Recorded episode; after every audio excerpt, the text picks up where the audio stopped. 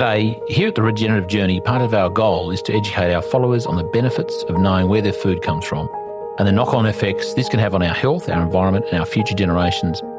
Understanding the connection has never been more important, and in the spirit of this endeavour, we have teamed up with Highland Beef Pastoral Company, a grass fed beef supply chain servicing the growing US grass fed consumer market, who I'm excited to announce are our season six show sponsors. Essentially, this Australian based business places cattle on their member graziers' properties at no expense to the farmer and provides competitive returns for every kilo of beef produced, allowing their graziers to focus on improving their businesses in a capital free and risk free environment. Highland beef graziers are some of the best grass and animal managers in the country. Livestock are humanely and lovingly cared for while on their farms, and customers are guaranteed a very high quality, regeneratively managed grass fed and finished product with full transparency from farm to plate. If you're interested in finding out more about this program, visit hbpastoral.com.au forward slash Charlie Arnott. About 70% of the farms that came into the program initially, you know, they might not have described their business practices as regenerative, but when we went round and had a look at them, we noticed they were pretty well the same. We've got one who was one of the first guys I spoke to about it, and he simply said to me, I farm naturally, which I've always really held on to that because I sort of look at a lot of the things that are happening in our supply chain and I just say, okay, well, if it aligns with what would happen naturally in this environment, then, you know, that's going to be a good way of marketing things. And secondly, I think it's actually a much more dependable business model to follow. That was Murray Richardson, and you're listening to The Regenerative Journey. From wherever we are, we acknowledge the traditional custodians of country throughout Australia, recognising their continuing connection to this land, its waterways, the stars in the skies since time immemorial. We pay our respects to the elders, knowledge holders, and to all the generations of First Nations peoples who have nurtured their unceded sovereign lands for over 80,000 years and continue to do so today. G'day, I'm your host, Charlie Arnott, an eighth generational Australian regenerative farmer. And in this podcast series, I'll be diving deep and exploring my guests' unique perspectives on the world so you can apply their experience and knowledge to cultivate your own transition to a more regenerative way of life.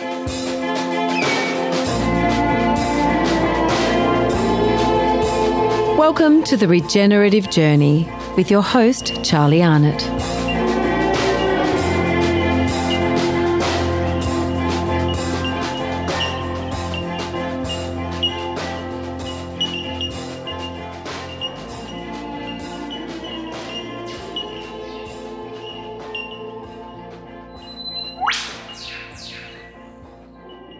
Well, g'day. Welcome back to season six of the Regenerative Journey. I have, I have to say, enjoyed my time away from um, not so much the microphone because I was pretty busy during the, the, the downtime between season five and six.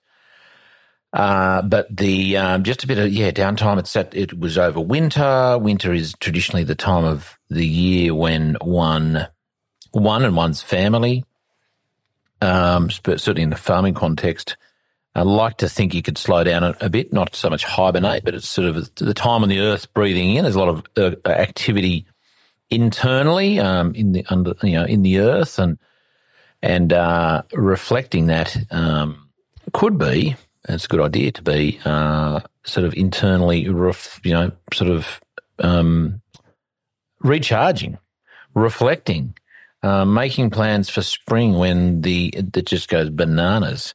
Um, it's been for us. It's been really wet, actually. Um, very wet, winter. Uh, we, I think, Brock told me today that, and we're in. I'm doing this It's at the end of September. We've already hit our annual um, annual rainfall, and we've got three months to go. we got we actually hit a thousand mils last last last calendar year, um, and given the time of year, and um, I reckon we're going to probably we're going to hit that Nearly again. Um, it came with the challenges last year. Well, last um, yeah, last financial year, last last um, I guess we, we sort of go in the financial year, twelve months sort of as how time frames we work on. Um, and it was yeah, it was yeah, sheep sooked it. I might have mentioned it the, actually um, at the end of the last last season. So I won't bang on too much about that. As to, to not complaining at all. Never complain about the rain. Uh, it's just it's come with its challenges, which we are adapting to. and working on because you know maybe the the wetter years are going to be wetter and the dry years are going to be dry, and we have to have to um, keep tabs on. Uh, excuse me, what works and what doesn't work in such a wet year. Now I have a cat roaming around here somewhere, blue, and she was sitting up here a minute ago, very noisy, sounding like a tractor. She's that loud. Um, so look, welcome back, everyone. Uh, really pleased to be back for season six. Um, we are very, you know, very um, grateful to be sponsored by Highland Beef Pastoral Company this season. Um, Murray is actually the um, uh, he's my guest in this episode, um, number two for the, for the season six. Before I bang on about Murray, I would just was thinking about you know the Roma ran out my ass. What I was going to talk about this time it's actually I think what's what's been um, uh, not evident, but certainly something that's been on my mind or sort of been topical in the last few months is, and it's a word that came up in I'd never seen it before. Sherry Gooding told me about it in oh had a poster on her house when I went to interview her back in June, and ikigai. Um, you, some of those you might have seen the sort of the um, the diagram. I've used it in a PowerPoint occasionally four circles in it. And um, it's basically sort of the cross section of those four circles. Those four circles being what you love, uh, what are you good at, um, what can you, what can you be paid for, and what does the world need, and where those intersect. Um, uh, is, is is well, I used to I used to call purpose, but uh, it's the same thing, really. Ikigai is a Japanese phrase, the Japanese secret to a long and happy life.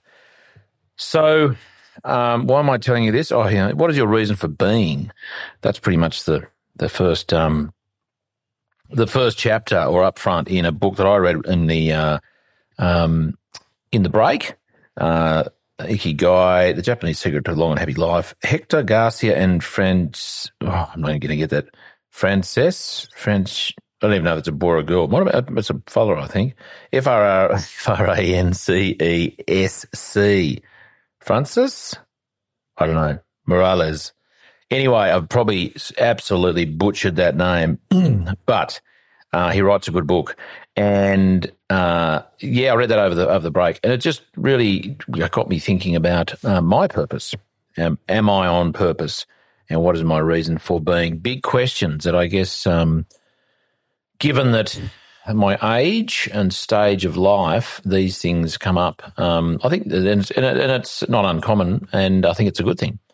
Um, because you know, if you're asking yourself better questions like that, like uh, what is your reason? What is your reason for being? It's pretty profound. Let's hope we come up with some good answers. Um, maybe it's a question I should be asking my guests as a, as a theme through season six. It's probably a bit late to, to say that because we'll put that in there because I've basically interviewed two thirds or three quarters of my guests already, which has been great. Michelle's been cracking the whip on me, and I've been doing lots of interviews between seasons. For those who are on the, I'm not sure even sure I'm going to use this um, video of the rant. I was sort of thinking about putting on on YouTube and things. You'll see that I'm actually shrouded by a um, a portable mattress. I'm trying to sort of dull the noise a bit for Rhys in the office here at Hannaminno, um, or one or, or the Angie's office actually. I've harangued it for the time being. Um, so look, there you go, ikigai. It's a wonderful word, wonderful thing, and just a lovely thing to be sort of considering. Plenty of other books that sort of focus on that.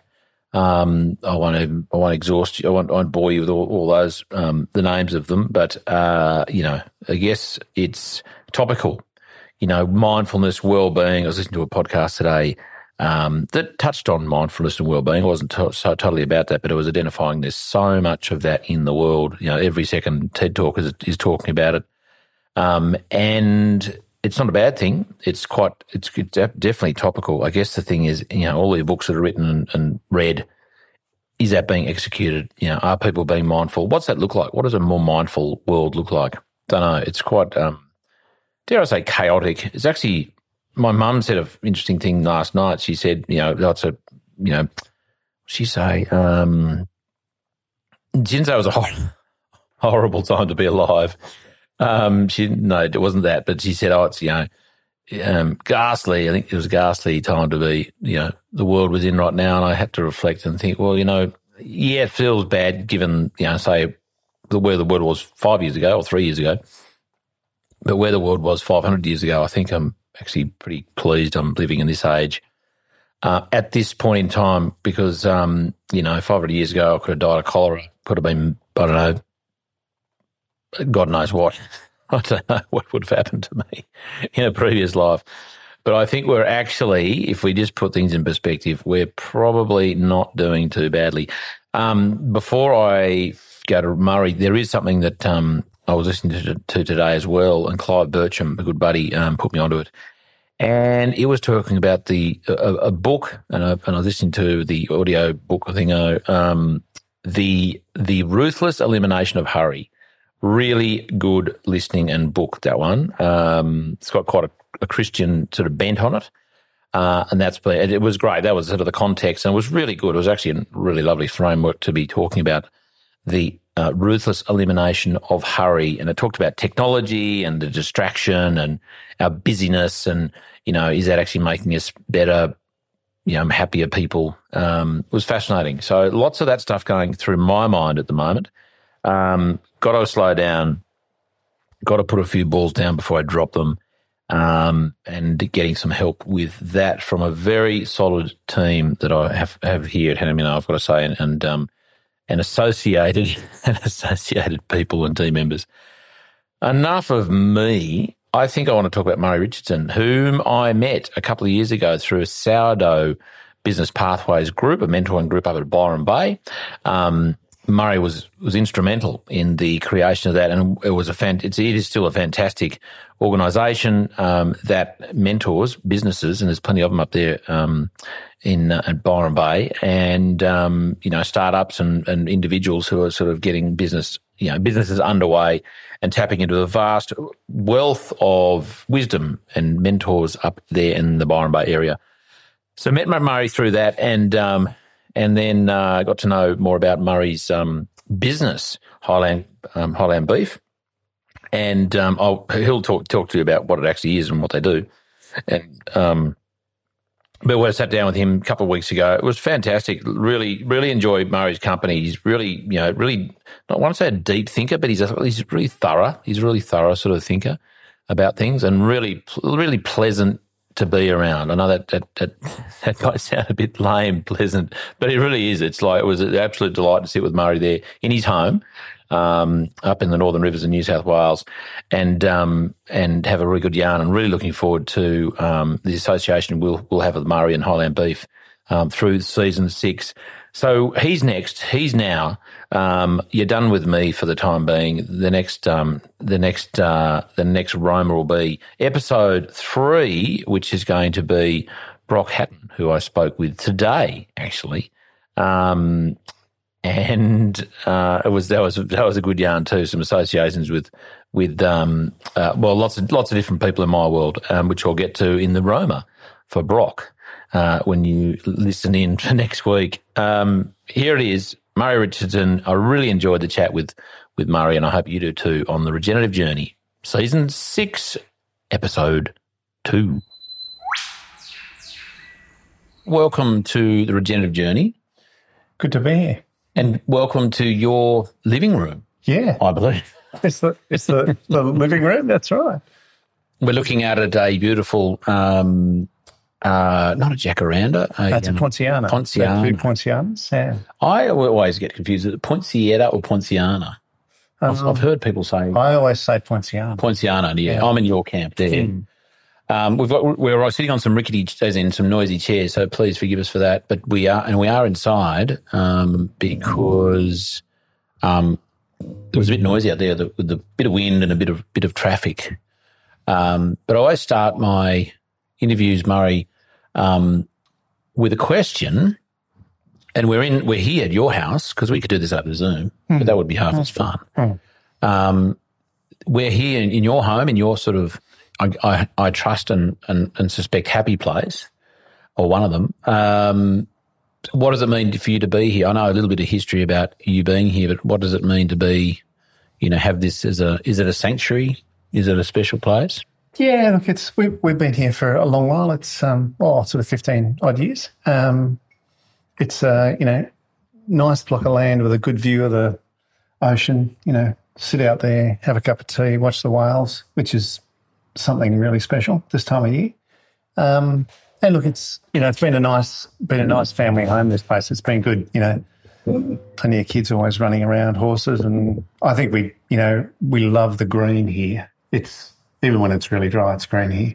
You know, it's and it's it's just a really nice, lush sort of place. Always feels good. Yeah. And we're in the Northern Rivers. I, did, I probably should have added that. Um, Tintenbar is, I guess, your closest rural locality. Um, that's got a little servo and a little store there, hasn't it? Is that Yeah, Bar? yeah, it just- is. Yeah, that's that's all we have. One little shop.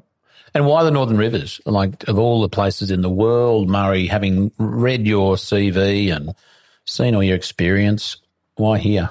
Um, look, I came here uh, to came here in 2004 to for work. Yeah, in the dairy sector up here, and um, you know it's and it just we just fitted in and stayed here ever since, and it's worked pretty well for us family wise, and um, yeah, so um, well, it's it's changed a lot in that time too. You know, I mean, sort of 15 years ago, uh, you know, we came from Melbourne to here, and it probably felt a bit you know, a bit sort of isolated, but Brisbane's changed a lot. You've got, you know, we've got good airports. So, you know, with the highway and things, it's actually, it's a terrific place, really. Yeah, everything's here we need. There's a lot going on, isn't there? Um, and I find that the it's a sort of a an area where a lot of people come to retire, or, or, or and not even when they're old, they sort of like do their thing elsewhere, and they come here, and then they get bored.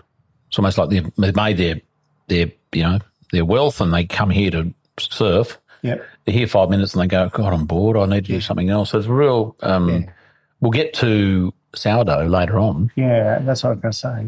Yeah. um, as part of your regenerative journey. And Murray, this is not about farming regeneratively. Well, it kind of can be, depending on the guest and experience. But um, I'm interested to know your your somewhat regenerative, well, not not somewhat, as in it's only a bit of regenerative story. Your your life story to this point. Um, where would you where do you want to start? How far back do you want to go? Where were you born? I know where you went to school. Yeah. Well, one one of them, Bowral. Yeah. Yeah.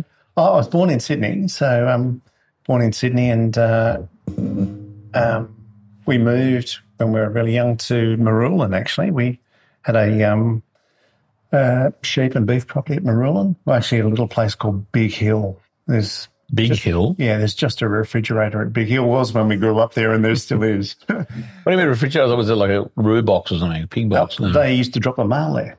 Oh. So they used to. So all the kids would get dropped there with the mail bags in the afternoon, and uh, we used to go to school on the mail bus. So yeah, that was how we got to school, and um, so uh, we we were there for quite a while, and then we moved into Bowral um, for oh, for a number of reasons. It sort of went through a bit of a tough time drought wise and stuff, and dad dad was actually a sign writer by by trade. That's actually what he was. Draw anything was fantastic, you know, with art and stuff. And um, but yeah, we moved into Bowral, and um, um, mum and dad were there until they sort of passed on. Yeah, so And you're a Chev boy.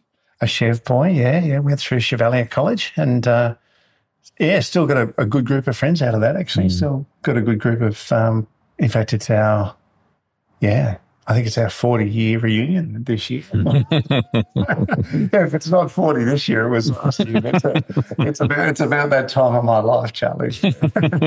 but there's still, there's, uh, I don't look like that. Do I? No, you look so much younger. like. Murray, I can't believe I didn't take that bait just then. I usually do. I wasn't going to give you that one. Anyway, yeah, but no, it's, uh, it was a good school. Yeah. It was good. And how did what what age were you when you moved from the farm? So from a farm situation, you know, day to day, to to more more suburban, um, urban kind of thing. Probably 12, 15, something like that. So formative, formative years, But dad, so to speak. At the, Yeah, on the we farm. always, or even though we moved into Bowral, we always had a property. So dad, had, mum and dad had a property out of Kangaloon, and um, yeah, so we've always, you know, we've always had horses and animals and stuff in our life, and um, and sort of interestingly, you know, once I finished school and went to uni and stuff like that, went straight into food. Not, I think it was just a really sort of natural progression for me. It just, it was the only sector I actually looked at. It was really interesting. And we we won't jump too fast forward, but was food use is was food because of the farming? Was that kind of the relationship, or was it just like oh, food? That'll, that'll that's something to do. Oh, no, I was always just I was always just um, sort of interested in the fact that you know. Um, you know, it's something you need three times a day. It's a, it wasn't really a fashionable industry then. Everyone, all of my mates from uni were getting into law or computing and lots of different things. So food wasn't really seen as being you know, anything special, but it just always appealed to me that it's something you need. It's one of those things that's there. And so it's it's interesting how sort of for, how we take it for granted so much. But you know, you'll change a lot in your life, but you'll eat three meals a day every day. Was that a conscious? was that a conscious thing? Was it like, oh, what will I get into? Something? What is, what is something that people need, or there's a there's kind of a demand for? Was, was that kind of the, the thought process at the time? Um, I don't know. I don't know if it was so much that. I mean, I was always, you know, I'd always sort of had people around that were in agriculture, and there was always people that were doing stuff in farming that I always found intriguing.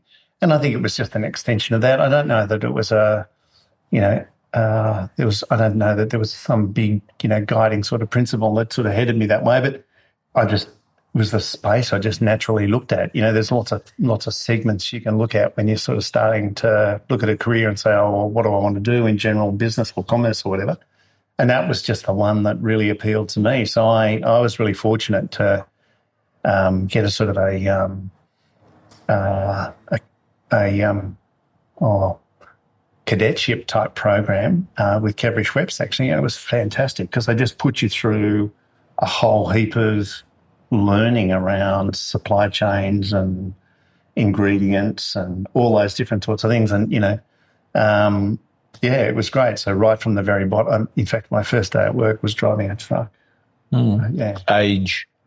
Uh, would have been 22, 20, oh, maybe 23, 24. Yeah. So, as in went, went to went to work in a suit and got given said, "Hey, can you drive a truck?" no, I can't. Okay, what are you going to learn? So that was. Did you have a license? No, no. I had to. I had to actually uh, go and get a license, and um, I learned. Yes, yeah, so I got my truck license in a Bedford, uh, in an old Bedford truck, and had to go and do that, and then delivered stuff for twelve months. So that was kind of part of the cadetship. You're going to learn every part of this business. Yeah, started right really at, from the, right at the bottom. So it was like, okay, this is this is, and it was great because there was the customer every day, you know, and um, you know you could you got that direct feedback. So yeah, and then sort of you know gradually worked right the way back through the business into essentially selling stuff.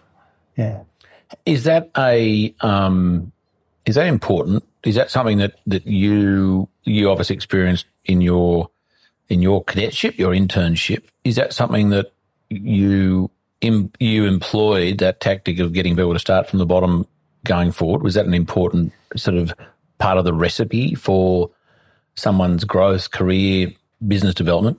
Um, look, I think well, it, I think it is really important. I mean, I think you can. I always look at for, for for me, it's worked particularly well. I mean, you know, we our business today is a supply chain. That's actually what we run. So it's sort of interesting. I haven't come too far when you think about that, but um, I just think you know, really getting a sense of what the customer actually wants and being able to relate to the customer and ultimately the consumer, because you know you can do a lot of stuff, but if someone's going to, if people don't consume what you're making, it doesn't go anywhere. You know, so getting getting to know that person, getting to understand what they're prepared to pay for and why, what their motivation is, you know, what um, what's special to them, you know, what they want. Uh, and and the other side of it is how being able to actually engage with people because, you know, um, at the coalface, that's where it happens, you know. So it just, you know, I, look at, um, I go into retail now. I mean, I love going shopping, food shopping and stuff like that. My wife hates taking me shopping because I, she says, she would say to me, you chat to all these randoms, you know.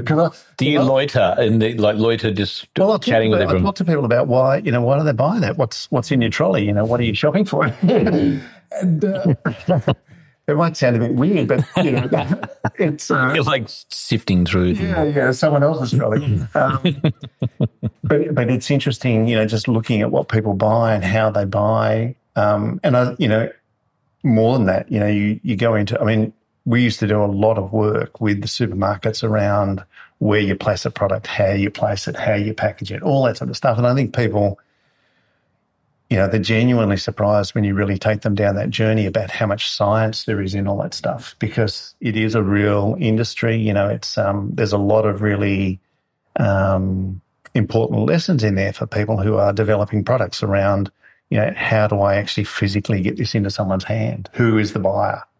I guess it's it's it, it's, it's a lot of um, human behaviour, isn't it? Too like what mm. triggers people, what mm. are they what are they after, what you know, what sort of, and even things like, and I'm no expert, but like, I guess where it's placed on the shelf is it eye level, is it here, is yeah. it there? I imagine there's a whole there's a lot of science behind all of Yeah, you walk you walk into an aisle, the first three feet is invisible to you. You can't see it.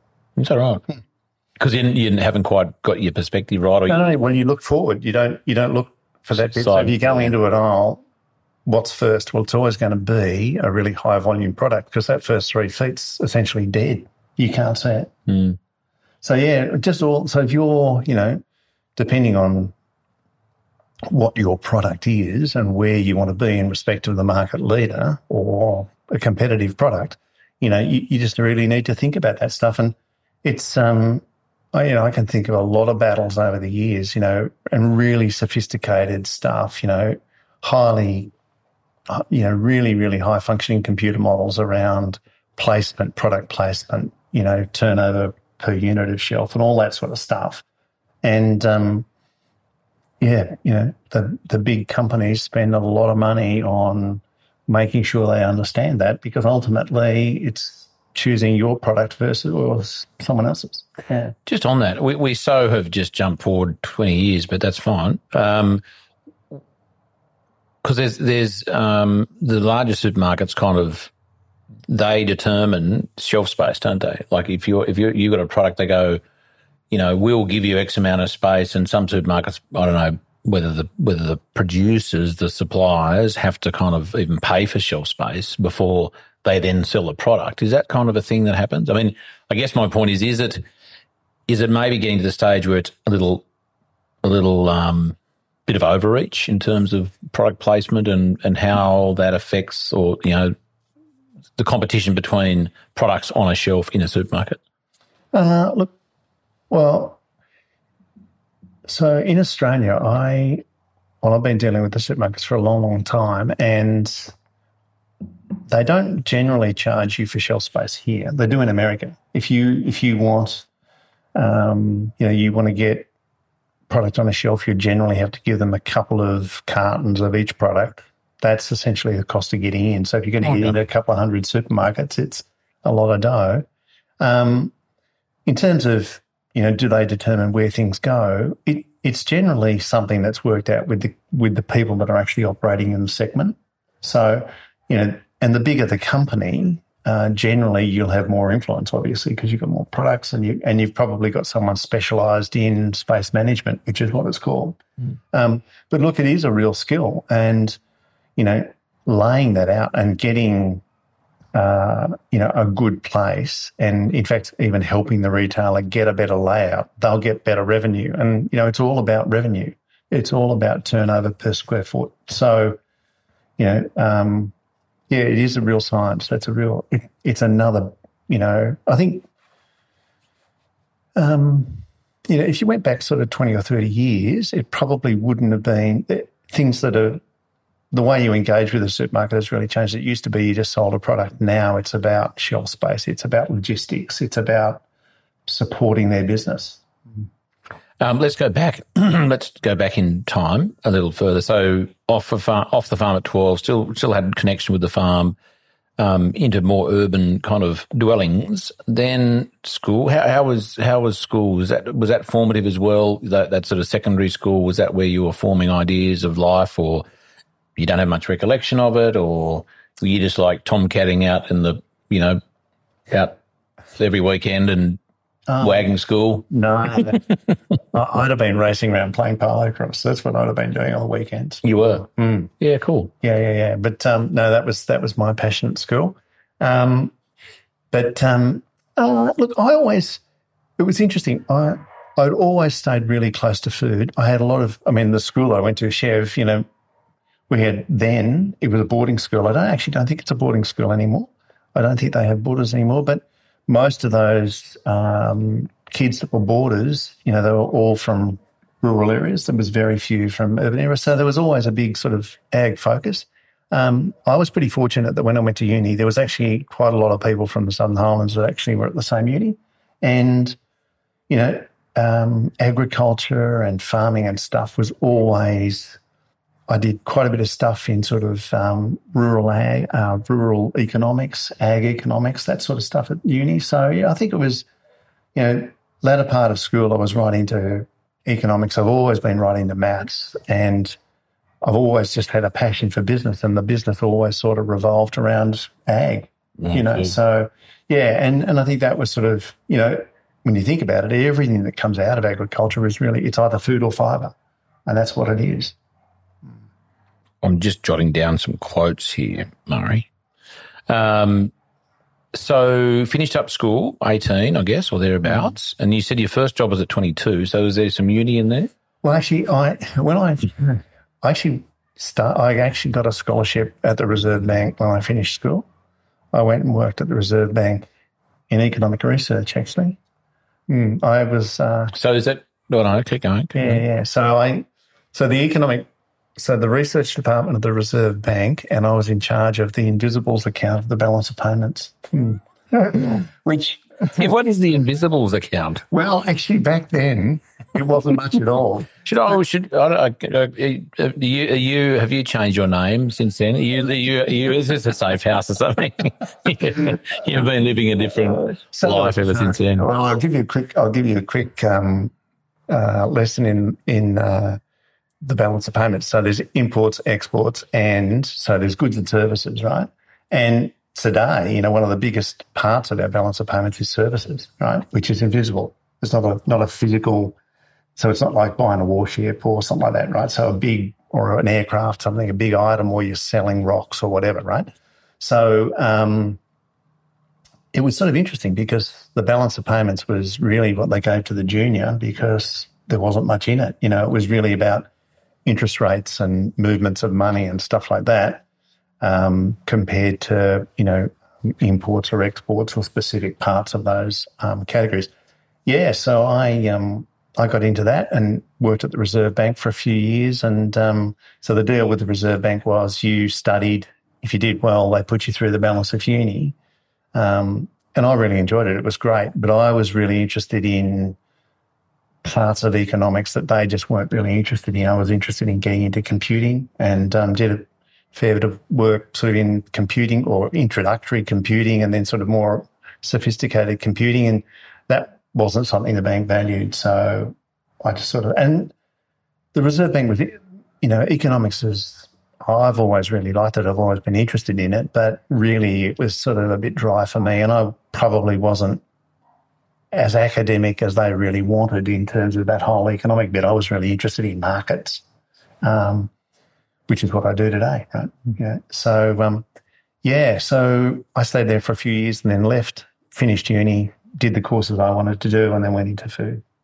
And so, first, your internship at um, Cadbury Schweppes mm. was it Cadbury Schweppes then? Was it? Yeah, was it? Was it? Yeah, yeah. yeah right. Because mm. um, I guess it, once upon a time they were separate. There was Schweppes. Is Schweppes an Australian company? Um, well, no, they so Schweppes Yeah, that's right. So they were they were English then. Oh, okay. So that yeah, so Cadbury. I'm not sure. I think it was Cadbury Schweppes in the UK then, but certainly Cadbury Schweppes here and for most of the world. And um, yeah, so I started there. And then was that that was that a bit of a theme? I noticed on your LinkedIn account. I checked it out oh, today. Right. You did research there, uh, and other stuff other stuff I Googled. You were mm. clearly young and needed the money back then. Mm. Um, no. Uh, what you you worked with some other um, large food yeah so i had um, sort of went through did some time with pepsico and sort of you know and pepsi have well they they were then and i think they still are today you know one of the largest snack foods companies in the world because they do so, a lot more than just yeah a lot more than just beverages yeah yeah, yeah. so um, Frito Lay, which is, uh, I think it's independent of Pepsi now. I don't actually know, but um, they had a business in Australia and they were just a they were a great company. They were really really good. We were um, Coca Cola Amatil were the largest company in that segment. We were second, but we were a real thought leader. And it was just and the guy that was the uh, CEO there at the time, who's Gordon Cairns, who is the still the chairman of Woolworths today. Just a terrific thinker, a really really clever man, and and a great person, really nice bloke. Um, but he always used to, you know, really drive, you know, try and get a real sort of intellectual engagement with your customer. And yeah, it's been one of the things that I really loved. It was we we achieved some really really good things there, and you know, right the way back to the potato grower, all the way through, you know, really thinking about how you actually worked with that whole supply chain and bring it through really really good quality, package it up. You know, you can have a view about the and, and even my view has changed, you know, sort of over time about the health nature of those sorts of products. But it was basically chips, wasn't it? Yeah, yeah, yeah potato chips, chips, and all yeah. those sorts of things. And you know, and they weren't they weren't huge in grocery then. I suppose they, you know, sort of late eighties, they really, you know, really started to take off. And then sort of in the nineties, there lots of innovation in packaging and, you know, you could get shelf life you know, significant advancements in shelf life, which just gives you much more capacity at the retail level, you know. So, yeah, no, we did some really innovative things in terms of packaging types that became recyclable and all that sort of stuff. And, and that, that all that sort of stuff just really appeals to me. And we were the second, second biggest company in that space, but we were the thought leader. We drove all of the layouts in the stores. We, we were king of all those things because we just outthought our competitors. Yeah. And so Aussie potatoes? Mm, oh, yeah. Yeah, all, all Aussie, Aussie based. Yeah, yeah, yeah.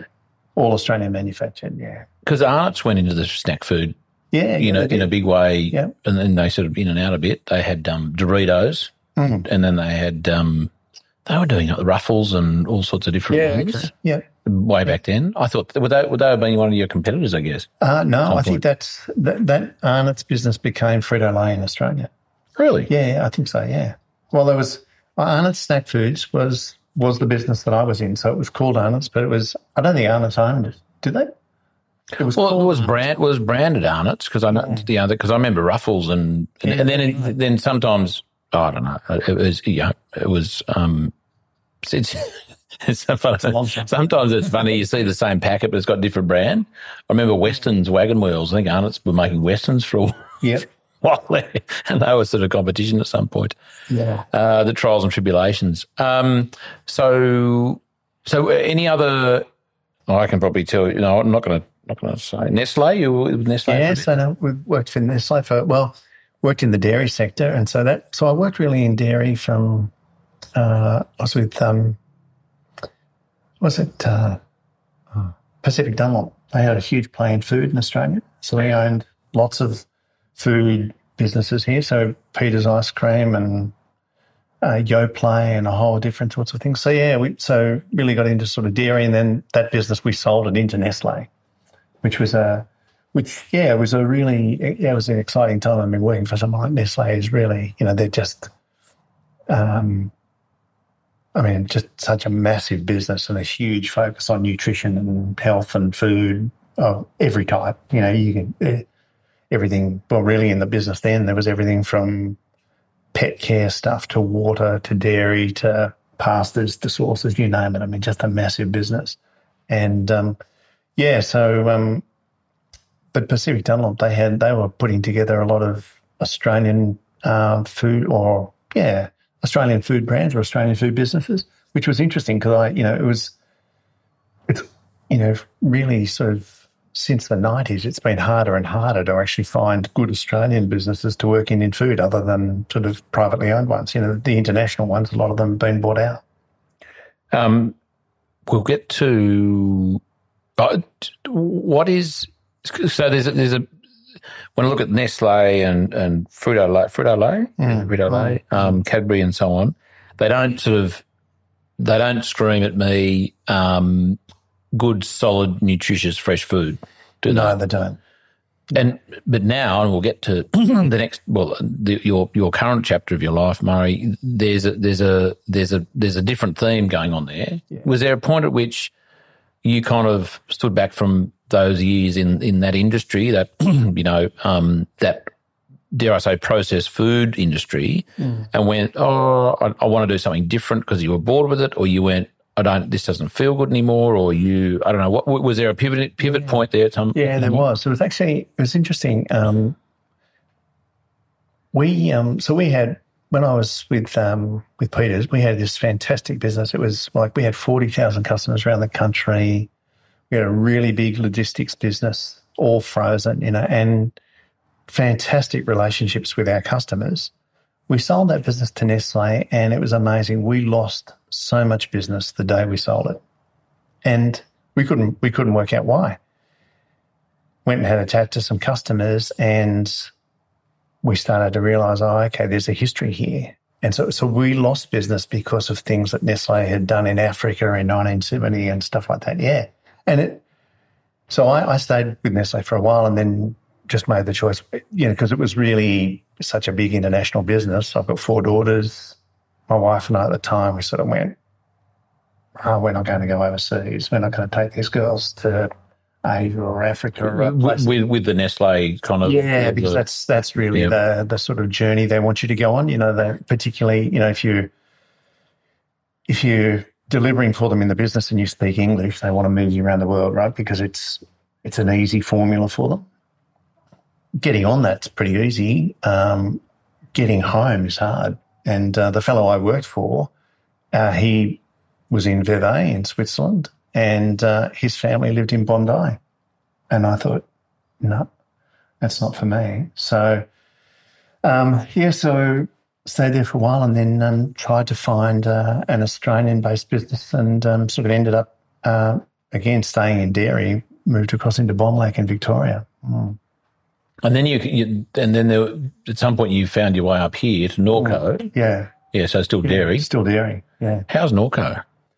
Uh, look, it was, um, you know, it's a, I don't know much about the business today. Um, I imagine it's had a tough year with the floods and things in Lismore, but um, um, look, it's a, you know, Australian owned cooperative business seems to be doing pretty well. We had some fun there. It was good. Yeah. And, you know, that when I got there, the business or the dairy sector had really just um, gone through deregulation, which is a huge change coming from a regulated environment to an unregulated environment.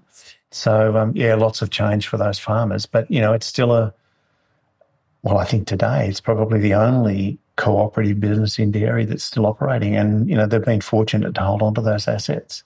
I think it's the oldest cooperative in Australia, isn't it? Oh, it would be today, yeah, for sure. Yeah, And they're they're quite active up here in the Northern Rivers in terms of um, putting on. I know, did some work with them, um, or sort of vicariously through a Landcare group, Brunswick Valley Landcare group up here last year, last May. They put on a series of days where they were involved in talking about regenerative farming practices and soil, and it was fantastic. And it was really it was great to see them there as a um, uh, as a supporter of that, and and I think they've got some good good. Um, just, just very supportive of their farmers. I know that one of the one of the one of the policies is that they. I'm not sure how many years ago it was was um, put in place. I think Rose Wright at regionality might have had something to do with uh-huh. that. They can they can.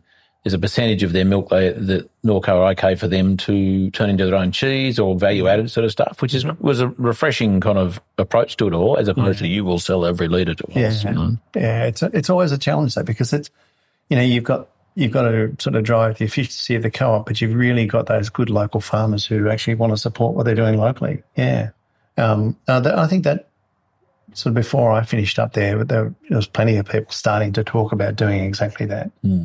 Well, they did, and I think that was a, that was a wonderful thing because so many, um, you know, it's just I guess in a lot of businesses it's a value add that makes up, you know, the difference. You know, the, the better margin, and and it's you know, and it puts a bit of a story back into the farming situation too. In dairy, where there've been lots of ups and downs, and and um, to be just sort of producing milk.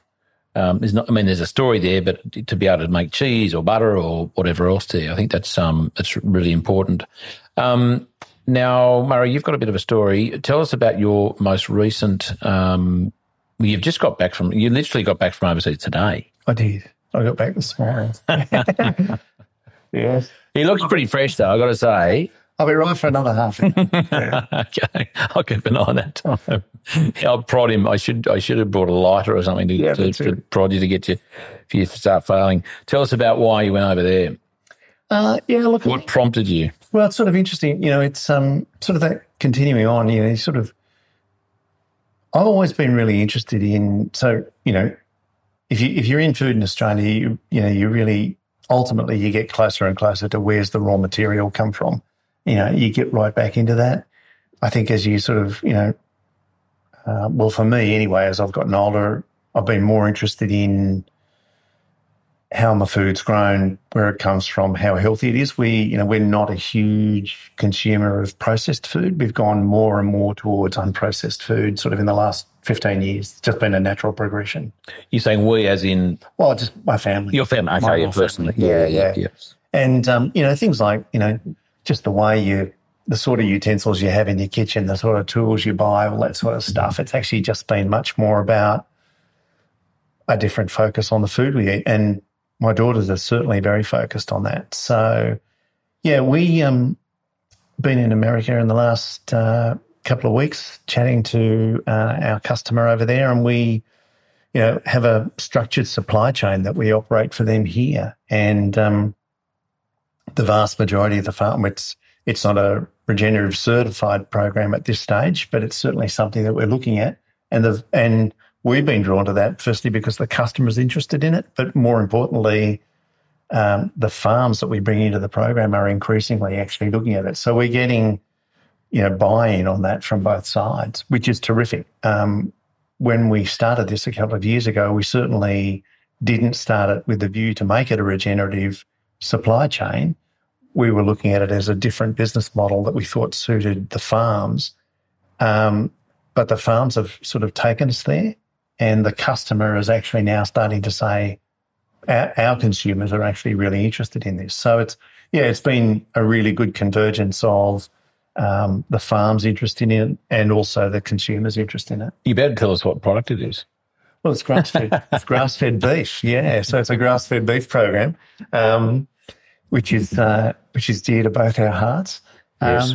But yeah, no, it's um, so we're we're just focused on um, good British breed. You know, no antibiotics, no hormones, all those different sorts of things, uh, and uh, grass fed product into the US.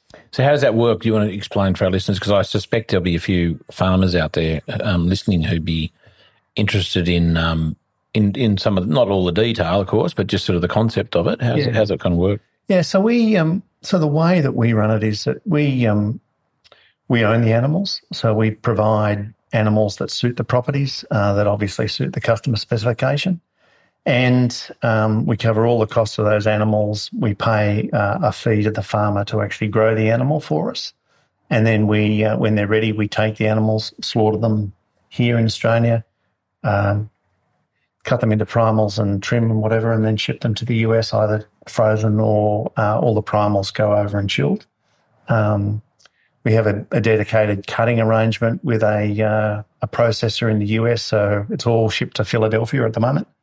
We cut it there and then freeze it into um, uh, individual portions, and it's delivered to homes. So it's all a home delivered package. It's not it's uh, not a retail package.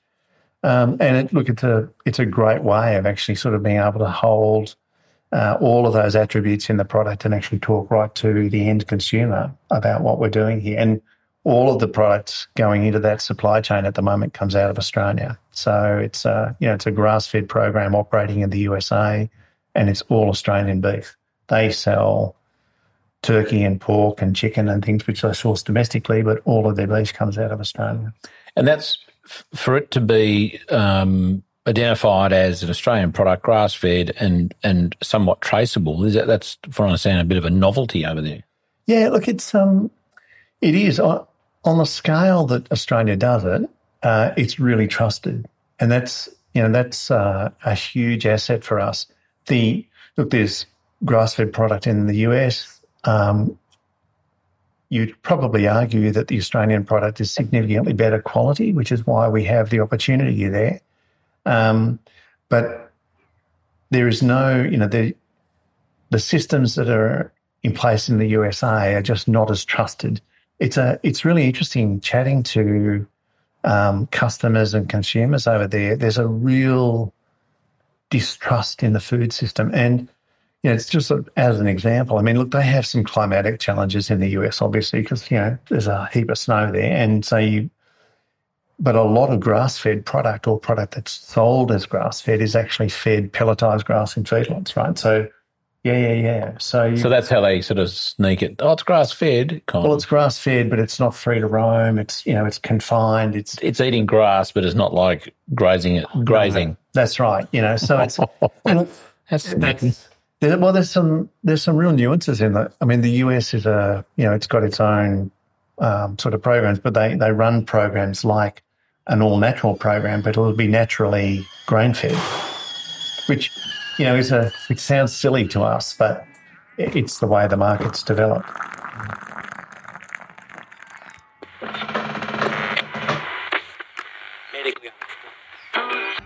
Looking for more information to assist your regenerative journey? Come join Charlie and his guests around the kitchen table, an online community of supporters with exclusive access to the regenerative journey interview transcripts, live online Q&A sessions, a chance to engage with other like-minded people and more. Go to www.charliearnott.com.au forward slash the kitchen table. And if you're not totally satisfied with the value of your membership and wish to cancel it within the first two months, we will give you a full 100% refund, no questions asked. Now let's get back to this week's episode.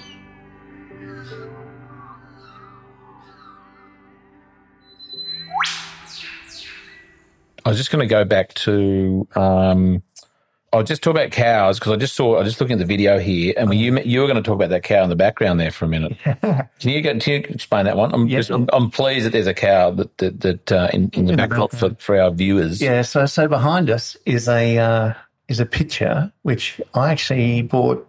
Uh, it, it's the thirty years ago, I suppose, when I was skiing in the US with some friends. Actually, it's a the picture. The picture is actually called the seeing eye test. So it's a picture of a cow looking at a picture of cows um, in an art gallery, and it's actually in the Chicago Art Gallery. Um, and it's the most. I don't know. It just really captivated me. I love it. It's a really nice. Uh, Beautiful cow. yeah, it's a, a dairy looking cow. So yeah, but no, it's a Uh, is that a pencil or is that etch, etched? no, no, no, Not no, a it's a, painting. no, it's a painting. Yeah, right, fairly good. Yeah, but yeah, no. So um, always, always been captivated by cows. Back to Highland beef um, and cows. Why? Why you mentioned there before, Murray, that you when you how how how long have you been with Highland beef? When did it originate? Uh, well, I started it, so I'm I'm a major shareholder in the business, and um, we started it in uh, probably oh, seven years ago, and um, we we started running a program into Indonesia originally. Um, we've we've always been interested in trying to build supply chains for customers. So we, you know, we're not a, a traditional meat business. We're not a, uh processor as such. You know, we only own animals that are essentially part of a supply chain for a customer. Um, so we're not a you know a general seller of meat. We don't have any excess. All of the animals in our system are spoken for and have a home. Um, we you know, you know and we um, I suppose the original idea for the business really came about because you know over the years you realise that there's a real challenge on farm between assets and cash. And you know, if you can do anything to actually free up cash on farm to actually put that cash back into productivity, that was always interested interesting to me. And um, you know, so you know, a lot of farms are very um, asset rich, but they're not actually cash rich. And so, finding a way to actually, um, you know, get around that.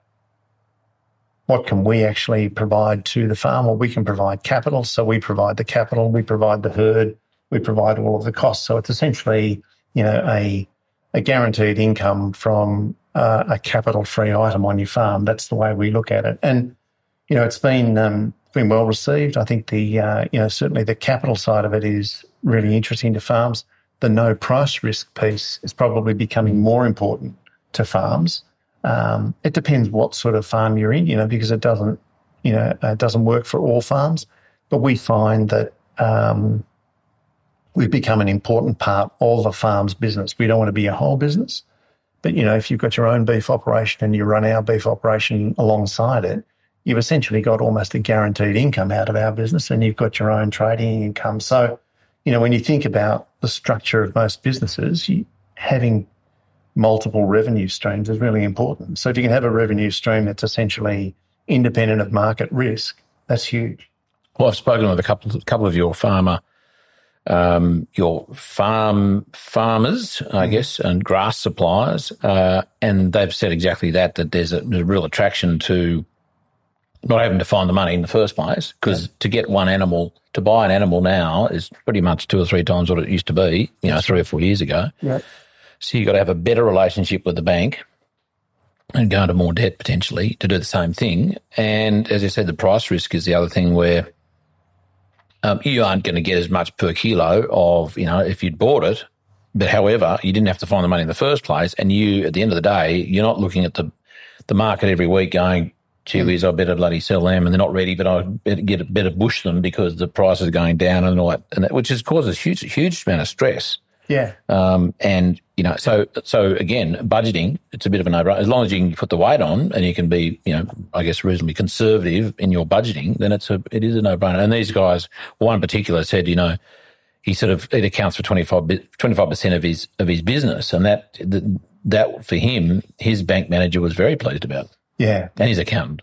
Yeah, I bet. I mean, it's um. Look, we, you know, it's always interesting, you know, what, what is the rate of return? So we've done a lot of work on this and we sort of looked at it over a cycle and said, okay, well, if uh, if the rate of return is going to be this, we'll actually pay that plus a small premium because obviously you want to be able to, you know, um, strip, well, look at all of the costs that relate to a transaction, be really honest about those costs, and then actually say, okay, um, how does that compete over the cycle? Because you only bank the average, right? I mean, everyone has good transactions and bad transactions, but you bank the average. So we looked at the average and then added a small premium to it because you know it's it's a grass fed product. We want to be at about 500 kilos at slaughter. You know, um, you know, you're essentially competing with feedlot entries and all those different sorts of things that are going to be at around that 400 to 450 sort of level. So obviously, getting an animal through to that 500 kilo just takes a bit more time. So you know, it's worth a little bit more. You mentioned before, um, Murray, that you didn't go into it necessarily to sort of um, focus on regenerative farmers and, and, and have them in the system and, and supplying grass essentially. Mm-hmm. Why did it, why has it gone that way? And where, and where is it going and why? Well, it's gone that way. Interestingly, so we were just really fortunate, I think. Um, you know, about 70% of the farms that came into the program initially, you know, they might not have described their business practices as regenerative, but when we went around and had a look at them, we noticed they were pretty well the same. You know, and so, you know, we've got plenty of them that would they would probably say yes, they're regenerative. We've got some that would say they're you know they're using utilizing most of those practices, but they wouldn't necessarily align with that word regenerative. We've got one who was one of the first guys I spoke to about it, and he simply said to me, "I farm naturally," which I've always really I've sort of held on to that because I sort of look at I look at a lot of the things that are happening in our supply chain, and I just say, okay, well, if it's you know if it aligns with what would happen naturally in this environment, then you know that's going to be firstly, I think it's a good way of marketing things. And secondly, I think it's actually a much more sort of dependable business model to follow. So that, you know, the first thing was we started to realize that that's where the farms were. And there was a lot of common sort of learnings coming out of the farms. You know, we obviously, if you're in a grass program, you need to get good, consistent weight gains. That varies over the season naturally, over the seasons. Um, but just talking to the farms about the different pasture types they were using, the different, you know, how they were actually moving the animals, what they were doing. We then started to talk to the customers in America and they were really intrigued by it. We started to send them pictures and a few little videos of moving days when you're moving the herd and all that sort of stuff. And it just escalated. So, you know, we sort of realized, okay, well, we've got you know, a group of farms here that have really got a story that can be marketed right the way through to the consumer. And we've got a consumer over there who's really engaged.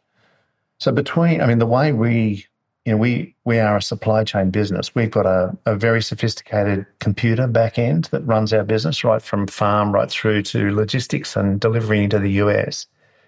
And it's interesting. So our our customers in the US would say our business is all about transparency, you know, and it's about them being able to see in, go right down to the farm, you know, have a sense of the audit process, have a sense of the lifetime traceability, surety, all of those different sorts of things.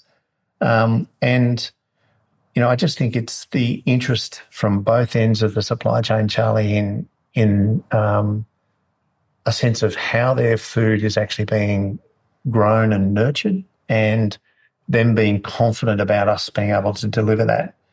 And and, and I, I think that you know we we are very transparent about the way we relate to them, and you know we you could probably say in some in some ways we're probably too transparent. You know, there is a bit of a risk of that. But look, it's not become an issue for us. But um, you know, we're very very open. We we and we put everything out straight away. And I think that just it just um, encourages this real honesty in the supply chain around. Okay, well, what's here? What are you selling?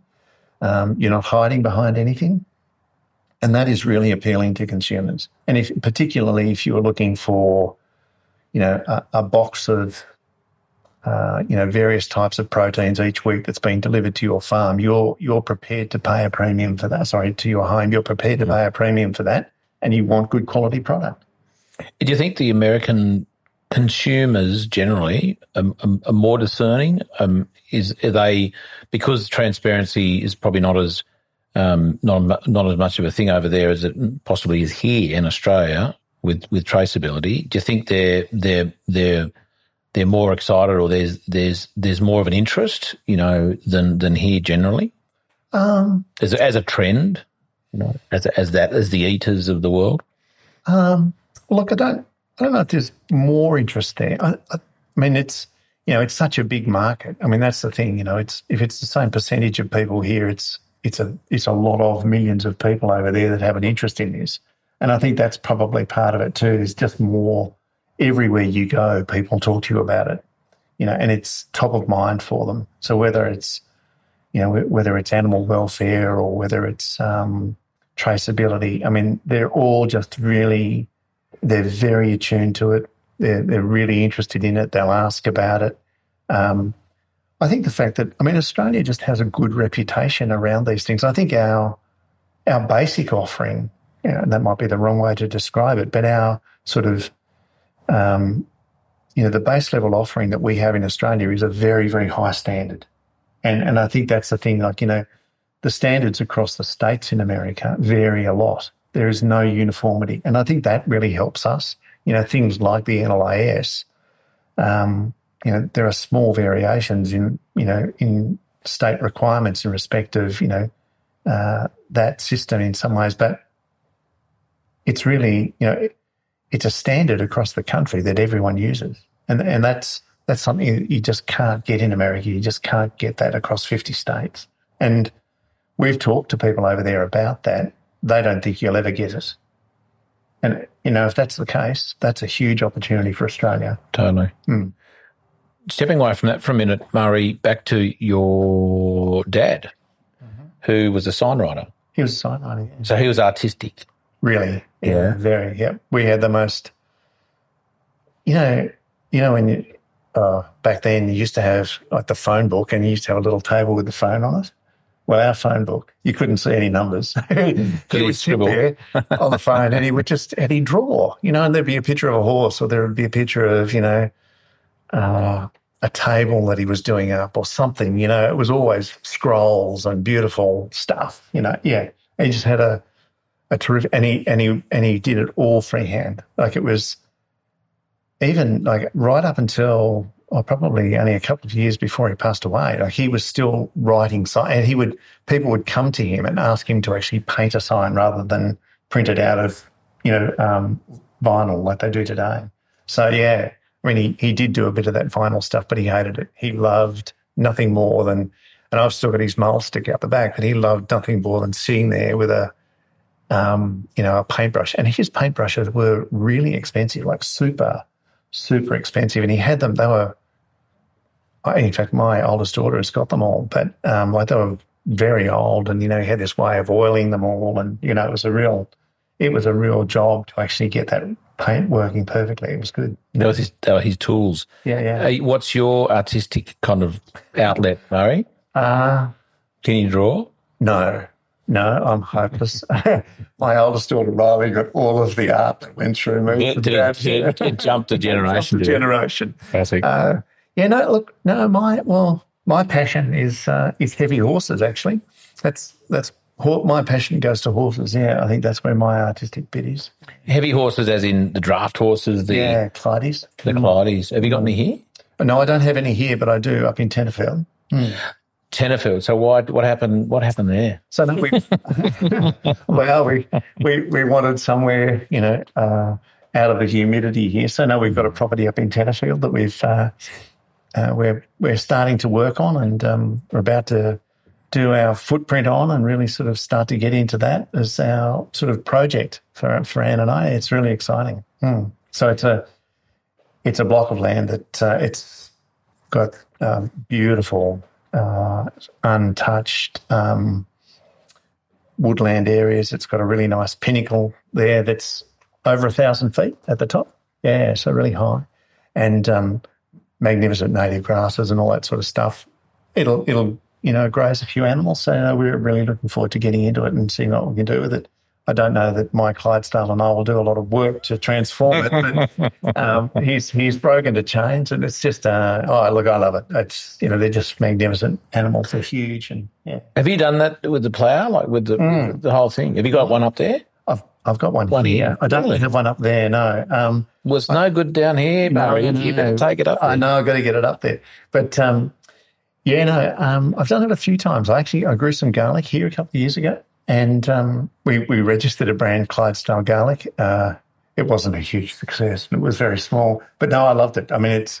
I had a Clydesdale here for a while, and uh, we had to put a sign up at the corner to say, "Please don't feed him," because people would just stop and uh, like because they're just such magnificent, majestic animals, and they're they're just incredibly friendly. Yeah. Um, business mantra, Murray. You you've been you. you this is a double barrel question. Really, do you, do you consider yourself as a like a fixer, like a business kind of? Is that something you enjoy doing, going into a business? Maybe not purposely to fix it, or maybe you were sort of put into businesses to, to, to fix them. Is that something that you sort of think you're good at? Um,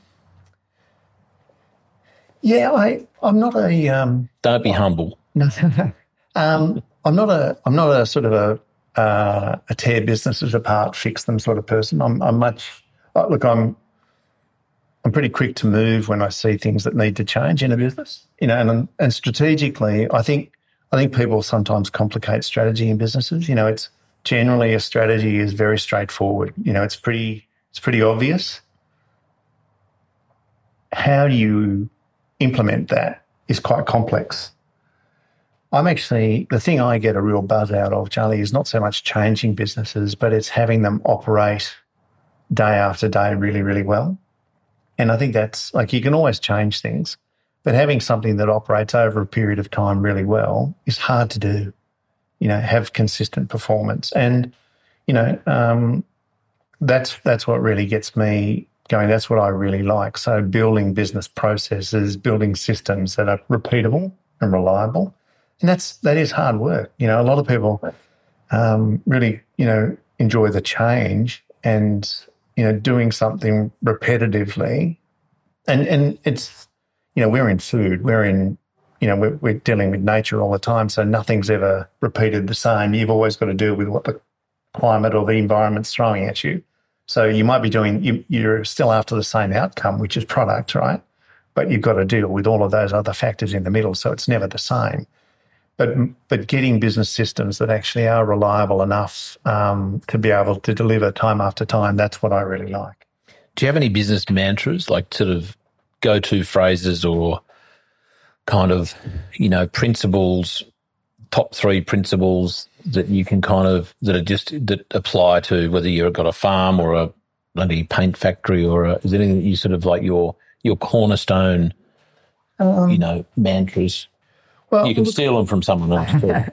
Well, well, a couple of things. I mean, I think you've always got to understand the numbers. You've got to be really honest about them. We've it's been interesting since we started Highland Beef. You know, we've had um, lots of conversations around kitchen tables with people, and and that's a really good way to you know get that engagement because you're really you're talking about you know being a business partner with someone. You know, we're we're a long way away from them, so you know you've got to have a good relationship with them. They've got a lot of our assets on their properties, so yeah, it's a big relationship to have.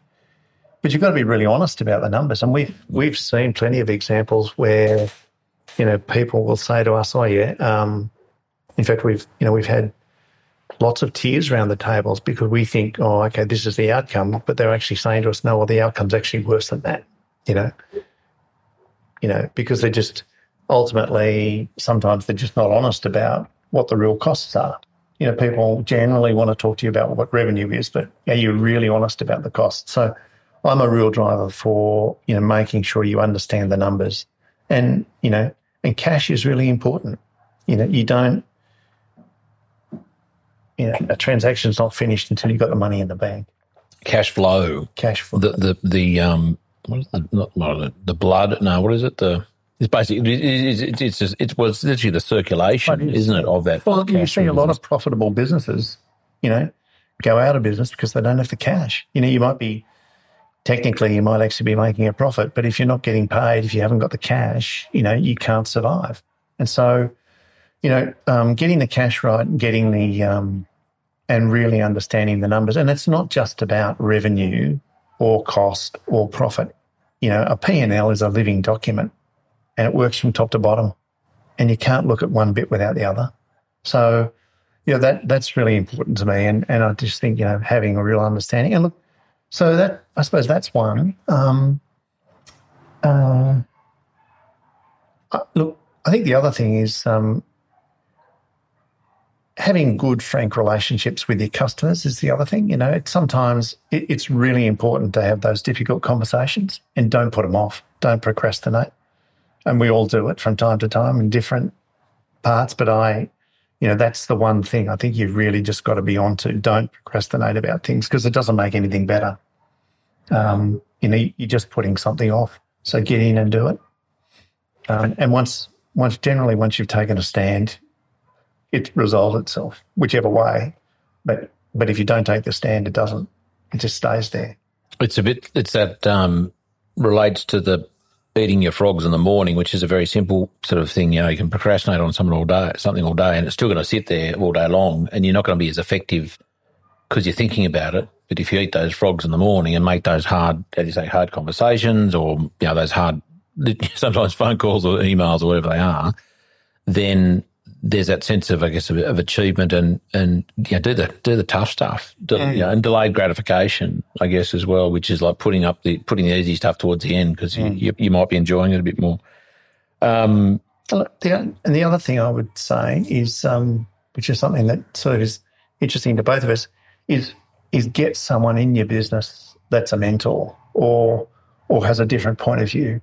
You know that that's really important because, and I've actually in in all the business, all the so before working for myself, all the businesses I've worked in, I've always had you know, a real diversity of people at sort of a leadership level because you, then you know you get challenged.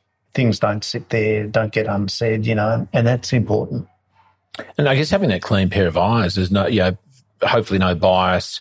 Um, no history, no baggage, no paradigms that are they're just seeing things very objectively and, and generally without the emotion. And in farming, there's a lot of emotion tied up in um, decision making, isn't there? You know, yeah. like you know, will I, won't I, will I, will, you know, um, and you know, I guess in a business that is is so full of variables as well, and and that the families live on those farms, you can't really escape that. No, and look, it's that's right. I mean, when you live in the business, it's sort of interesting. So, you know, we're here at my house. I, I have an office, but it's in a building at the back.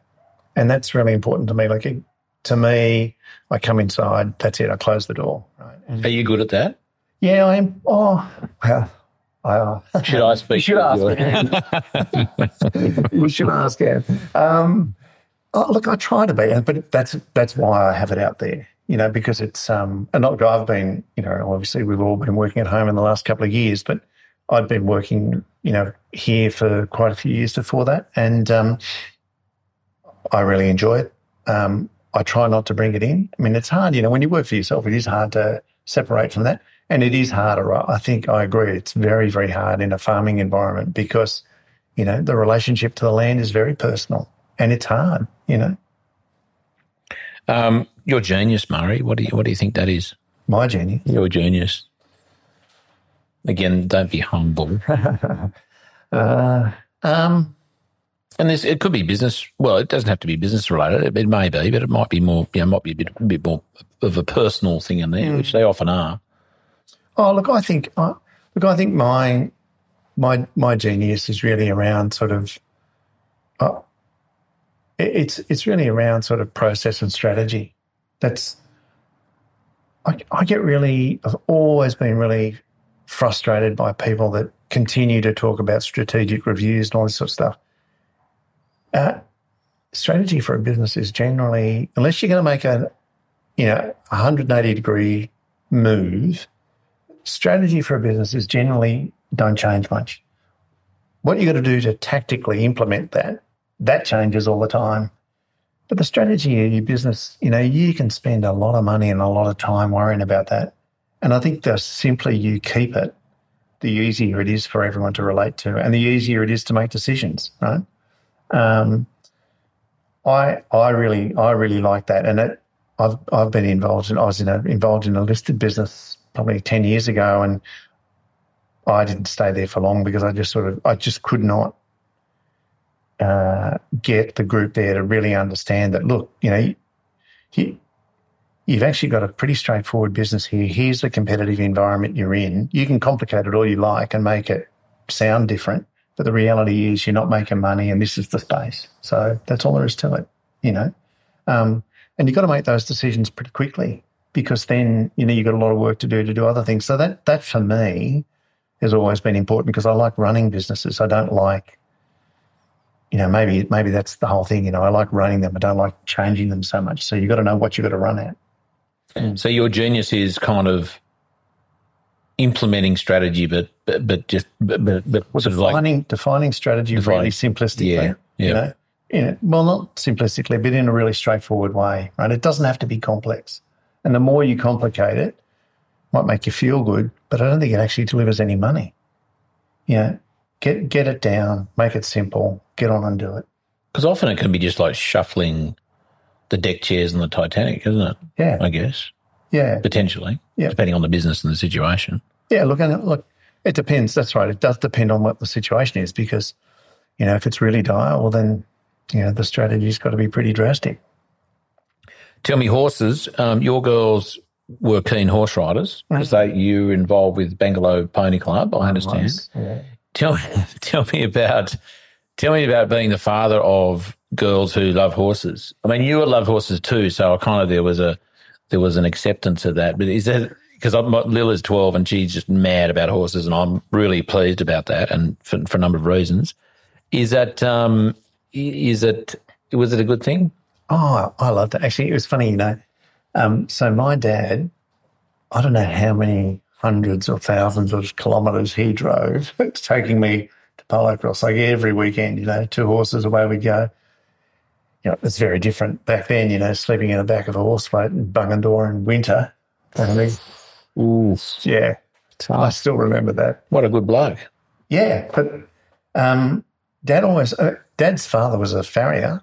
Um, that that's what he was. That's that was his job. Um, he died in 1942. He, you know, and his job was really he, he looked after, um, you know, a lot of the horses that made the deliveries in and around Sydney. That's what he did.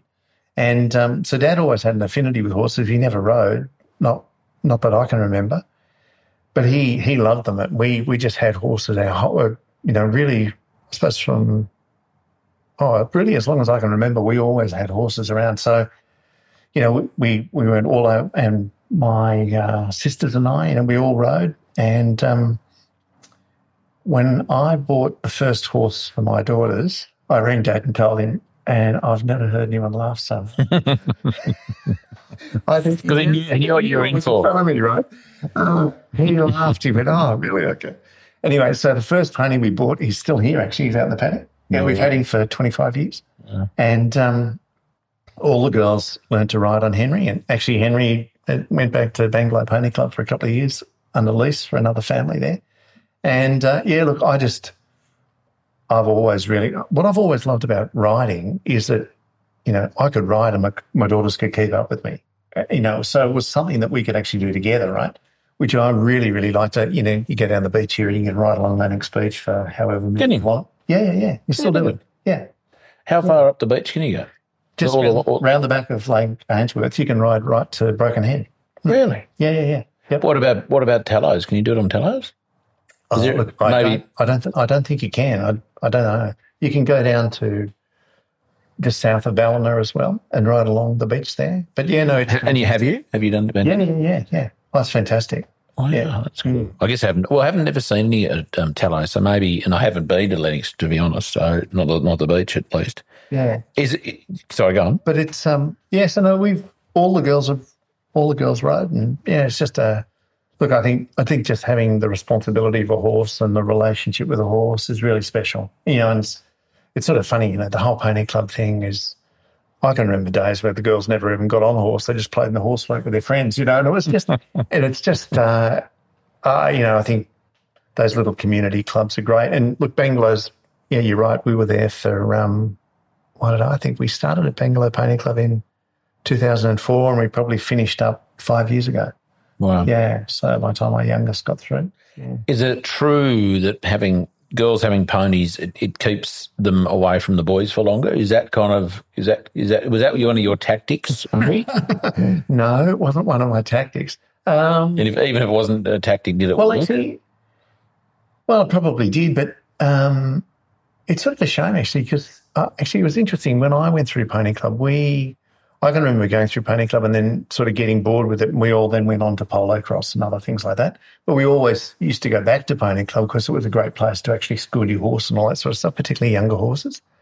Um, but over the years that we were involved in Bangalow, uh, one of the challenges we really had was getting boys there. There was just no boys riding because they'd all go off to camp draft or other things they were after, sort of you know faster things to do.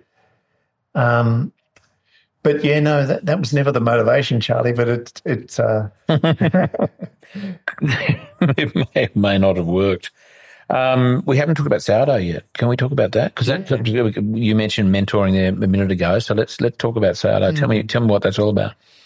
yeah. So um, in it would have been two thousand and eight, two thousand and nine. Um, Ian Ulrich, who has passed away a few years ago, unfortunately, but um, his wife still lives up here. Been here for a long while. Um, I met him not long after I came here, and Ian had always been a real advocate for regional stuff and right into the regional food movement, which was terrific. And anyway, he and a group of other friends started to really work on a regional mentoring program. And it was about the time, so it was around sort of the global financial crisis, and Kevin Rudd was doing things on, you know, the Golden Gurus program and that sort of thing.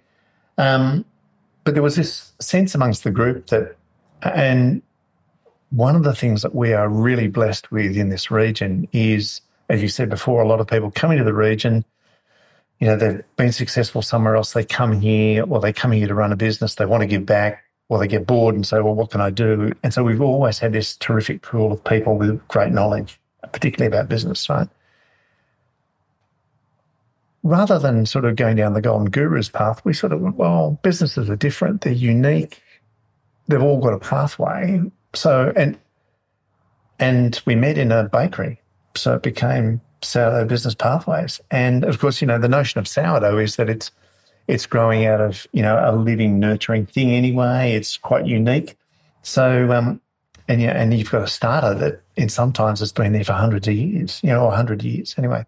So, yeah, so sourdough business pathways came from that. Um, we put a group of mentors together, started a first program in probably 2009, and it's been going since. And we've generally got about, or somewhere between sort of 60 and 100 mentors on the books and probably 100 businesses that we mentee or mentor each year. And um, So we've got a really good program of uh, mentoring. We've got a terrific business women's network set up, which has just been, know, it's just grown uh, exponentially over the last few years. It's been fantastic, and um, we do a fair bit of stuff in in the startup space, and we're actually now running a government program in the region as well.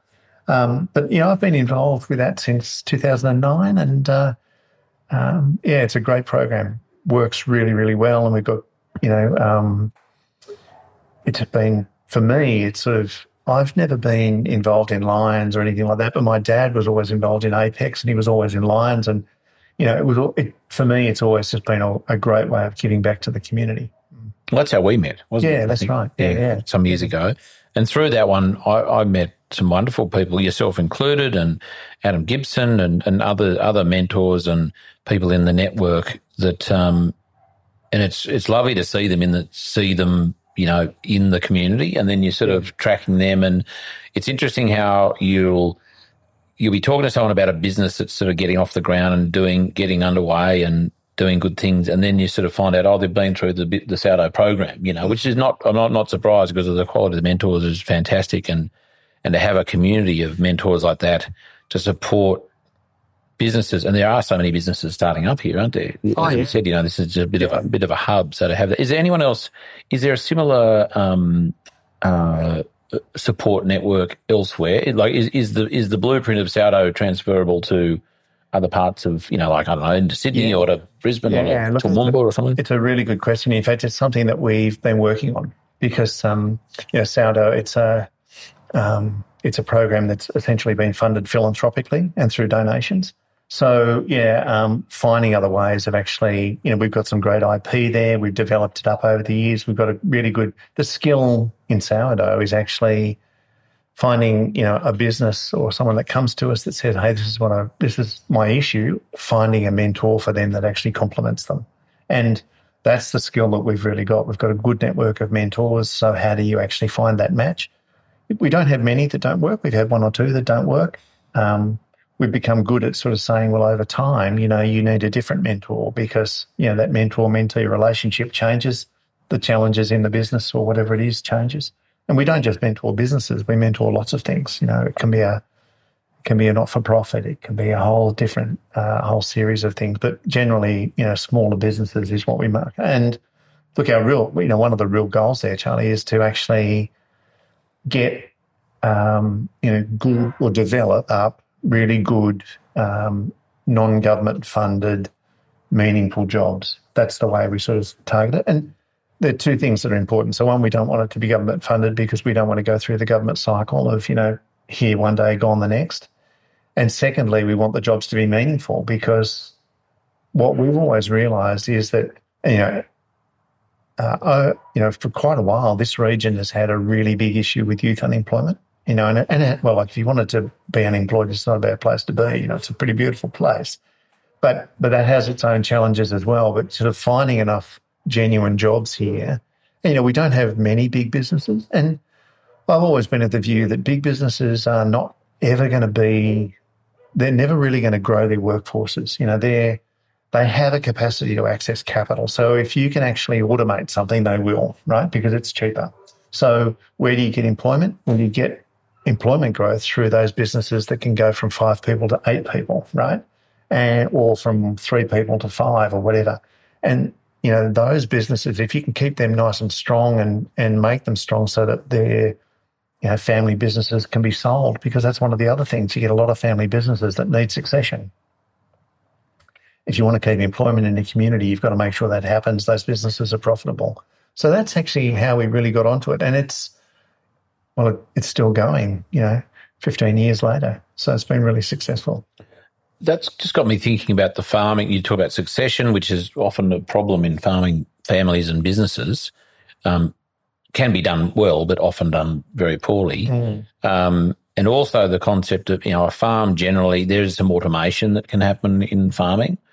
But generally, if you, you know, farms that grow bigger, you've got more cattle to move or more land to crop. Um, generally, you need more labour. So, do you, so to me, that would be, that that'd be a, like a, a, great target market, wouldn't it, for, for mentoring of, of, farming businesses that generally, if they were to grow, they would they would employ more people, and then that is wonderful because Northern Rivers is one thing and is pretty highly populated, really, and there's a lot of support, and there's there's very different socioeconomic sort of scale here, um, uh, acknowledging that, and and going further west and into the country where, you know, some of those communities are just dying to, well, they're dying, you know, and they're dying to get more people there. So again, that sort of mentoring program in rural communities would be wonderful if it, if the, one of the end results is to get more people there. Is there, is there, um, many farmers going through the program here and can, you know, can, can you, could you see a lot of farmers benefiting from it if it was planted somewhere else out, out further west? Oh yeah, look, I think it's a it's a really really good question because you know labour um, and the capacity to pay labour a competitive rate is is a really important thing. And, and you know, there's plenty of stories about um, you know, particularly in the vegetable sector in ag, where it's not necessarily a fair rate paid. The, you know those sorts of stories, and that's that's simply a, a measure of return, right? Is that changing now because of the labour shortage? Well, I don't, look, I don't know. I'm just not close enough to yeah. that. But it's, I think the thing, the, the point you make is a good one. As you grow, it demands more labour, which demands different skills. You know, you've got to be able to manage people, and that's that's something that some people do. It's you know, naturally, it's something that some people really struggle with. Um, you've got to be able to pay a competitive rate, and you know, um, I think it is important for regional areas. And when you go out to a lot of our farms and you look and you talk to people in the towns, you know, it's a genuine challenge to keep enough people there, to keep the school open, to keep all these other things active. So you've got to find ways. And it all comes back to I've got to be profitable, right? And I've got to have enough cash. And so I think it's, you know, look, I think mentoring is one of the things, and it goes back to that point about profit, you know, the P&L that I was talking about before. I think mentoring is one of the great ways of actually transferring skills. And, you know, we, um, with Highland Beef, and you sort of involved in this in that webinar series that we've started to run for our farms, the feedback on that has been terrific because it's a really good way to get people together, whether it's over Zoom or whether it's, you know, um, you know, walking through someone's paddock one day and having a bit of a chat. It's all about information transfer. And you know, sometimes it's the simple things like you don't, you know, you can be targeting to do something else, but you actually, you know, people just pick up other things in the conversation. And that's, that is a really important part of learning because ultimately it all comes back to, well, if I want to actually keep people employed, I've got to be making enough money to actually sustain that. And, and you've got to sustain it over the cycle because, you know, if they're making a decision to a mortgage, then they've got to stay there. You know, you're, you essentially have to deliver that and you can't, you know, you can't be dipping into your capital all the time through mortgages or other things. It's got to be coming out of cash flow. Um, what I'm one of the things I'm excited about being involved with High Highland Beef, Murray, is that community, which was really evident um, the other night, yeah. and I think that the potential to grow that opportunity to share more information. Um, as I've said on the night, I think you know the the place I learnt the most when I was you know formative years of farming and managing our farm at Boorowa was in someone else's shearing shed on every quarter. We'd go to mm-hmm. someone's house. And then we were conventional farming then, and it was a lot of, you know, the, the agronomist was probably there too. And there was lots of, of that kind of advice flying around, which is fine. But um, I learned a hell of a lot mainly from the farmers who are there. So with the community that you're you're you're creating and nurturing with with your um, your farmers with Highland Beef, um, it's a great opportunity to for them to listen to, you know, Diana Rogers or yeah. um, Nicole Masters or any of the sort of, you know, people in the space. And they don't necessarily have to be regenerative farmers doing a talk to, to, to them. It, it, just, it could be about business. It could be about meditation. It could be about so many wonderful things. So that's the opportunity that is presenting itself with, with the network you're creating, but also that inter, the sharing of it. And it might, it might be over Zoom and maybe we'll get them together in a, you know, well, it won't be probably a wool shed, will it? no, no, it'll be a paddock somewhere. a paddock somewhere. But um, the point being that that's a great opportunity to get get them together um, for that learning. And I was even just thinking of just now about the um, depending on the location of the farmers and sort of hubs of, of, of, of member farmers there, you know, if, if these businesses are growing and there's, you know, they literally need more labour, but not another labour unit, or maybe it's only a couple of days a week. You know, maybe there's some, there's already a network of understanding and philosophy around. Well, I'll have this, you know, let's let's let's employ someone for a week, sharing, and I'll have them for a day, you have them for a day, I'll have them for two days, you know, or that that sort of mm-hmm. stuff. So I guess that's the the beauty of forming a tribe, really, yeah. isn't it? You know. Oh, look, I think I think um, you know communities of whatever they are. I mean, you know, one of the real powers of the internet is is the capacity to actually create those communities, and you know, there's um, it gives you a capacity to get out and communicate in in any number of ways. I think I think it's really important still to get the group together, and you know, because you just get a different sort of communication when you do that. But um, you know, most businesses, you know, particularly smaller businesses, that people are generally time poor, and so finding good ways to increase learning, but also increase just general knowledge. And that's one of the reasons people like Diana Rogers, you know, is important. How can you sort of mix that learning up so that so that people are really engaged with it? You know, because um, I think that you know that's the other thing that's about. It's important about learning. It's important about sort of the jobs we create for people. You've got to make them meaningful. You've got to make them interesting. I think that's also one of the wonderful things about, you know, call it regenerative farming or natural farming or however you want to frame it up is that it is interesting. You know, where where it, hmm. it, it, relies on farmers more to be resourceful, I, I, would suggest, because they're not necessarily relying on the bloke down the, the, road with a bag or something to go and he just buys and puts out or you know, helps grow his grass or whatever. It's sort of, it stops that abdication of responsibility and advice. And, you know, it does and there's there's a number of surveys that you know kicking around. Um, we were involved in one a couple of years ago, which identified that farmers doing things more naturally, to say, or in a regenerative manner, 30, 33% more more likely to be to be happy and and, and, and had a had a higher state of wellness. Yeah. You know, and I think it's to do it, I think there's lots of layers to that. But one I think is definitely that sense of autonomy. Mm-hmm. You're not relying on every other, you know, you haven't got every agent and someone's trying to sell you stuff, and you're not relying on them, and you're not so much um, uh, beholden to you know market forces of, of, of inputs as well. You know, and you, often you're making some of your own stuff, or you're and there's just a I don't know. I find that the the cohort of farmers who are looking at things differently, a particular type of person, you know, they're they're they're curious. They're generally pretty courageous too, because they're often, you know, they're the weirdos. Yep who've got thistles in the front paddock. Yeah. You know, where yeah, yeah. where they used to have it as clean as anything and there's no bloody grass and they're loosened and you know, it often takes um, you know, a little bit of courage to sort of step out of the norm. The you know, they're, they're certainly in my situation, um, their old or, or current um, farming paradigms, and I say not not paradigm in a bad way. It's just a way of thinking. It's just yeah. a belief system. You know, it's no one has to change, and this is not about changing anyone's beliefs. It's just um, I think it's really encouraging that, that your co- cohort of farmers are looking at those things and they tend to be curious, courageous, kind of, um, you know, inquisitive people, clearly, yeah. and doing good jobs too. Well, yeah, it's it, it's interesting, isn't it? And actually, you know, when you talk, I think there's, um, it's interesting. I think when you start learning and when people sort of start stepping into this space, um, it might be hard to start, but once they get in there and once they see some benefit, they they genuinely become really intrigued by it. I think it's actually it's almost like a journey though. Once once they put that that foot in, away they go, and then there's the next thing. And so there's, and you know, you're right. It's not all straightforward either. I mean, there's plenty of people that have talked about how difficult that change is, um, but they all seem to go through it, and they survive. Yeah, generally. Yeah. Um, talking about surviving, I'm just making sure you're going to survive the next.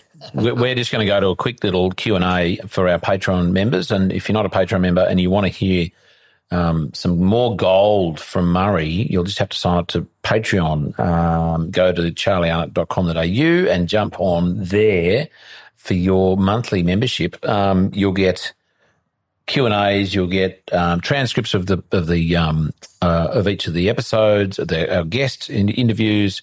You get a weekly um, video from me, and you'll have a monthly webinar with our guests. So you might just cop yourself a, a spot on one of our webinars one day too, Murray. Um, if anyone wants to know more about Highland beef, what's what's their in terms of their um, thinking mainly farmers who have grass and they'd like to sort of secure a position with you guys um, for all the reasons we, we've probably already highlighted. How do they sort of how are they best to proceed? Well, um, you can simply go to the website. Um, you can leave your details there. There's a phone number there if you want to give us a call. Um, generally, people have some you know questions. Um, we can organise a time to come out and sit down and have a chat with you. I think that's the place to start. Hmm. Murray, it's been wonderful sitting here. The sun's getting a bit lower to the west. Um, I'm conscious that you probably will be in bed in half an hour.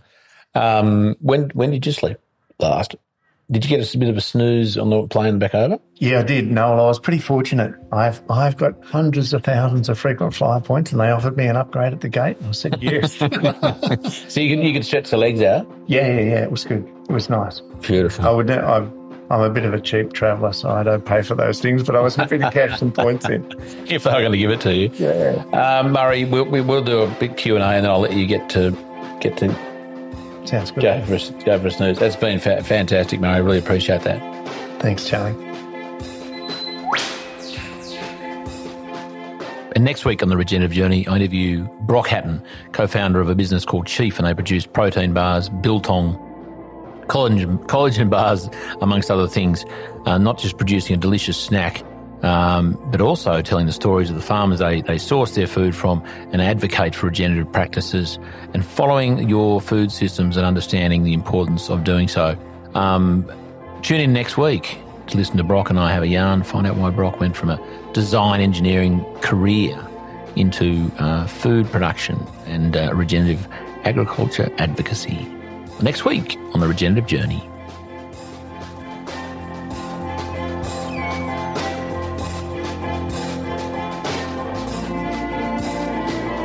Podcast is produced by Rhys Jones at Yaga Media. If you enjoyed this episode, please feel free to subscribe, share, rate, and review. For more episode information, please head over to www.charliearnott.com.au.